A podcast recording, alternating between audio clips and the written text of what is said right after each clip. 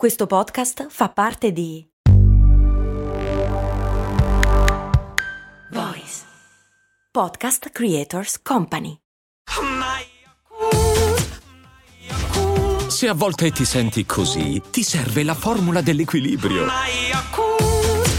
Yakult Balance, 20 miliardi di probiotici LCS più la vitamina D per ossa e muscoli. Sharenting, adesivini della famiglia da attaccare sulla macchina è un po' di sana paranoia offerta da cose molto umane.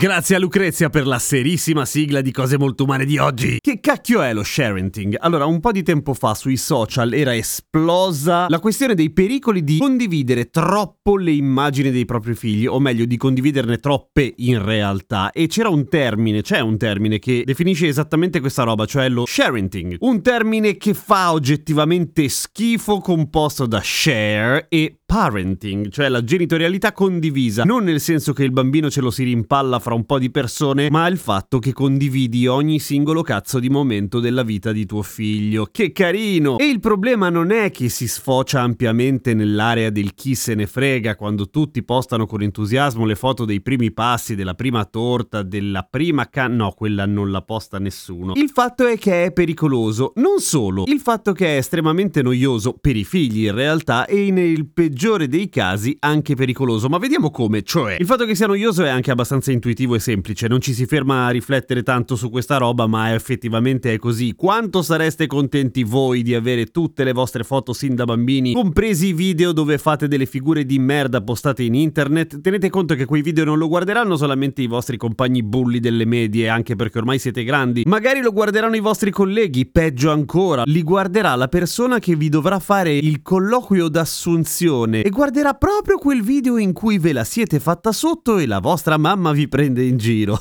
che stronza però. Ecco, ovviamente non è divertente. C'è un esercizio che faccio spesso con i miei studenti è quello di googolarsi e in particolare cercare le proprie immagini. È sempre abbastanza sorprendente il risultato. Una delle immagini mie che veniva fuori ai tempi, adesso non lo so, era una mia foto di profilo del MySpace. Minchia, ma quanto sei vecchio, fra. È un po'. Una foto orrenda e che ho lasciato volutamente lì. Ah, non perché ti sei dimenticato la password di MySpace, certo. No, mi serviva proprio per far vedere agli studenti che figure di merda si rischiano quando qualcuno ti googla le immagini e quindi di conseguenza di stare attenti a scegliere bene le foto che si postano o quantomeno di scegliere bene i livelli di privacy dei propri social. Ma se la foto orrenda la mettono i tuoi genitori, sei pretty much fottuto, direi. Sono uscite moltissime ricerche, una delle più massicce in questo senso fatta dalla Barclays, la banca, che si è concentrata invece sulla questione del pericolo dello dello scerare le foto dei bambini, che non è quello del fatto che finiscano in mani sbagliate di pervertiti vari, non principalmente se non altro, anche se sicuramente esiste anche quello lì, ma il pericolo più grande è quello delle frodi online. E i vostri bimbi, di cui avete postato una marea di foto, rischiano di rimanere vittime entro il 2030. Perché? Perché non siamo nemmeno agli inizi della potenzialità del riconoscimento facciale e questo può aiutare tantissimo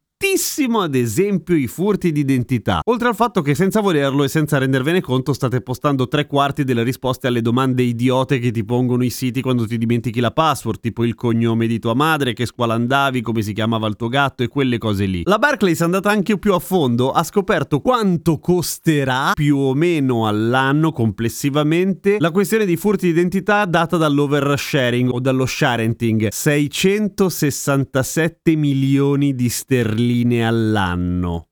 Tanto, tanto, tanto. Vabbè, ma lo fanno davvero così tanti? Beh, tenete conto che l'80% dei bambini hanno una presenza online già entro il secondo anno e hanno mediamente 1500 loro foto prima dei 5 anni di età. Raga, non fate gli stronzi, non postate le foto dei vostri figli, non state facendo loro un favore. L'Europa in questo senso è abbastanza avanti dal punto di vista delle leggi, nel senso che l'Unione Europea è stata la prima a porsi il problema del dell'oblio e del diritto all'oblio soprattutto, cioè il fatto di poter cancellare le tracce che di te rimangono online, soprattutto quando sono ovviamente tracce che non ti fanno fare un figurone, ecco. E la Francia ha dato la possibilità di fare causa ai genitori che hanno postato i cazzi tuoi creandoti danno e i tuoi genitori rischiano fino a un anno di galera. Non male. Sembra una cattiveria pazzesca? No, in realtà ha il suo senso, per cui fateci caso. Ma adesso veniamo alla seconda parte del titolo della puntata, che in realtà è quella che mi sorprende di più, nel senso che secondo me non se ne parla mai abbastanza. Allora, è un altro tipo di pericolo, completamente diverso, molto più banale, se volete anche molto più ingenuo, ma anche peggiore, perché può dare una mano a rendersi molto pericoloso appunto chiunque, non un genio per forza, anche il primo coglione. I cazzo di adesivini sul culo del vostro SUV con i nomi di tutti i membri della famiglia Gattino compreso. Al di là del fatto che non sono poi così divertenti, nel senso che hanno rotto il cazzo tipo vent'anni fa, ecco,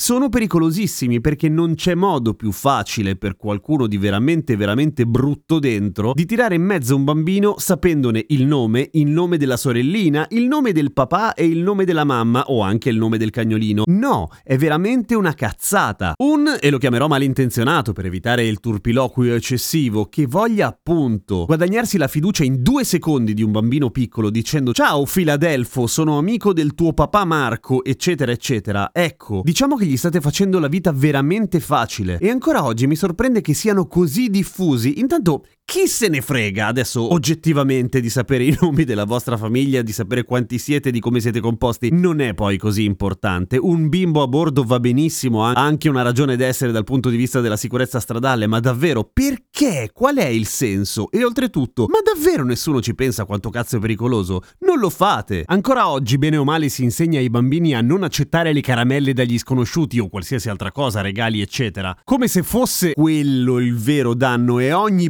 bambino nato dopo gli anni 70 ha saputo e sa ancora se è nato da poco che non si accettano le caramelle dagli sconosciuti. Se è uno sconosciuto, ma se sa il mio nome, sa il nome della mamma, sa il nome del papà, sa il nome del cane, sconosciuto non può essere, giusto? E non è perché i bambini sono scemi. Fateci caso, ci caschereste anche voi. Se qualcuno si presentasse dicendo che è il genitore di tuo figlio che si chiama X e che va all'asilo Y, non tanto difficile da capire, e che l'altra volta ha parlato in realtà con la mamma che si chiama Z, Bel nome di merda. avevo finito la fantasia, probabilmente gli dareste fiducia, o no? Dai, di la verità, fidati. Togli gli adesivini, dai. A domani con cose molto umane. Eh, ma che pesante oggi. Sì, è vero, ma è salita un po' la... Però secondo me era giusto. No? Ho esagerato? No, secondo me non ho esagerato.